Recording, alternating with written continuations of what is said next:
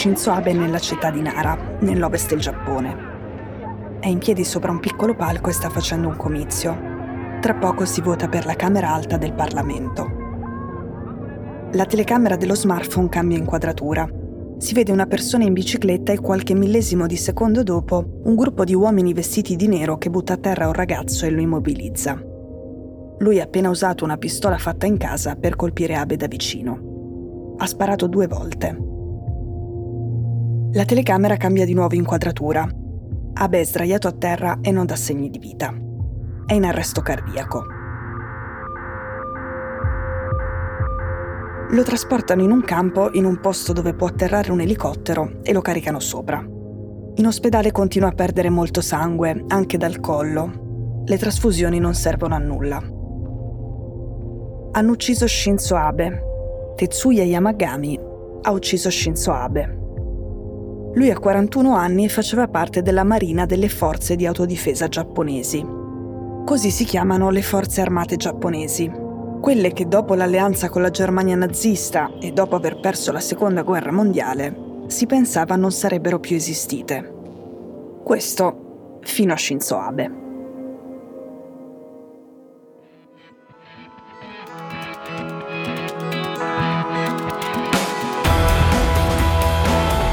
Sono Cecilia Sala e questo è Stories.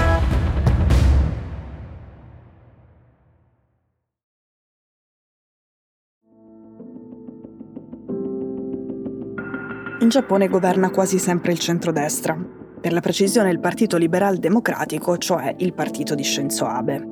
E lui è stato con distacco il più longevo primo ministro del paese.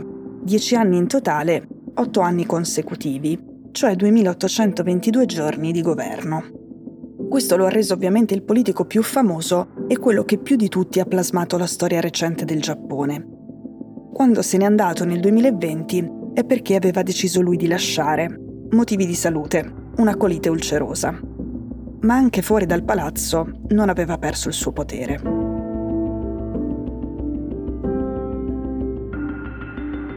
Abe è stato il primo premier del Giappone nato dopo la seconda guerra mondiale. Suo padre era stato più volte ministro e suo nonno era stato premier. Questa non è una cosa eccezionale perché in Giappone e in generale in Asia la politica è spesso un affare di famiglia Infatti, quando è stato eletto in Parlamento per la prima volta, era il 1993, Abe era andato a occupare il seggio appena lasciato libero dalla morte di suo padre. Suo nonno appunto è stato primo ministro e lo è stato in un momento piuttosto turbolento per la politica giapponese, la fine degli anni 50, quando il ricordo di come è andata a finire la seconda guerra mondiale era ancora piuttosto vivido, come il ricordo di Hiroshima e Nagasaki e della resa incondizionata agli Stati Uniti. Dopo quel momento era nato un paese completamente nuovo, con una Costituzione completamente nuova ed era una democrazia appena nata e costruita su quelle basi. Il nonno di Abe allora aveva firmato un trattato di sicurezza con gli Stati Uniti.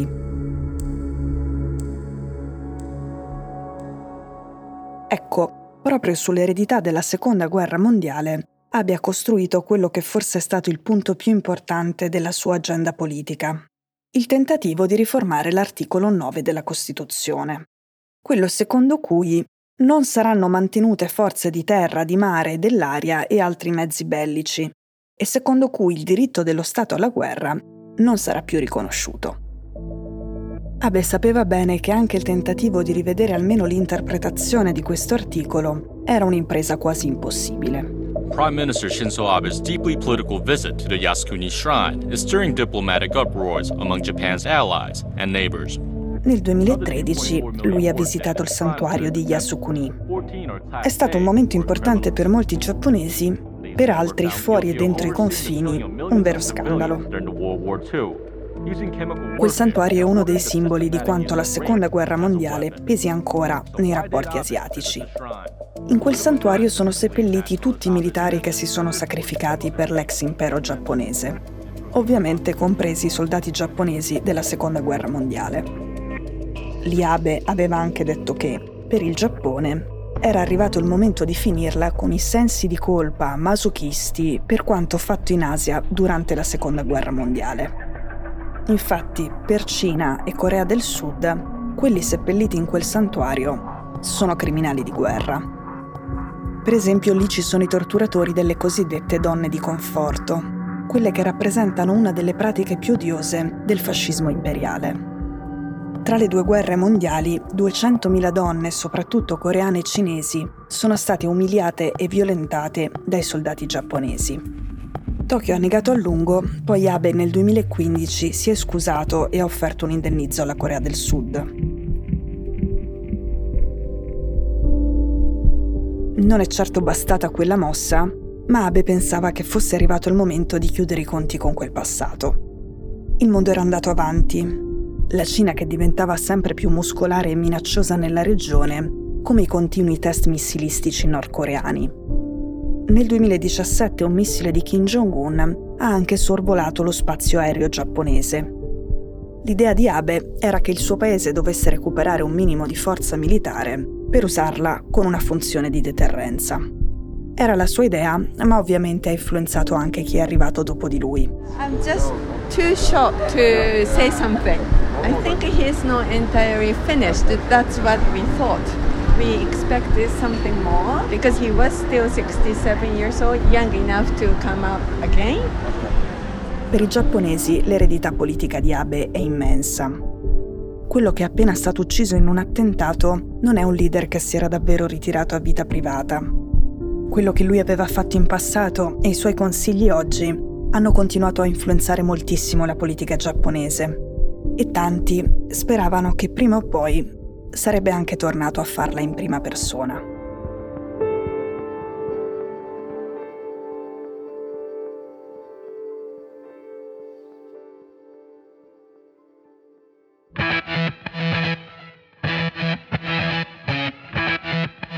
Stories è un podcast di Cecilia Sala prodotto da Cora Media. La cura editoriale è di Francesca Milano. In redazione Simone Piranni. L'advisor è Pablo Trincia. La producer è Monica De Benedittis. La post-produzione e il sound design sono di Daniele Marinello. La supervisione del suono e della musica è di Luca Micheli.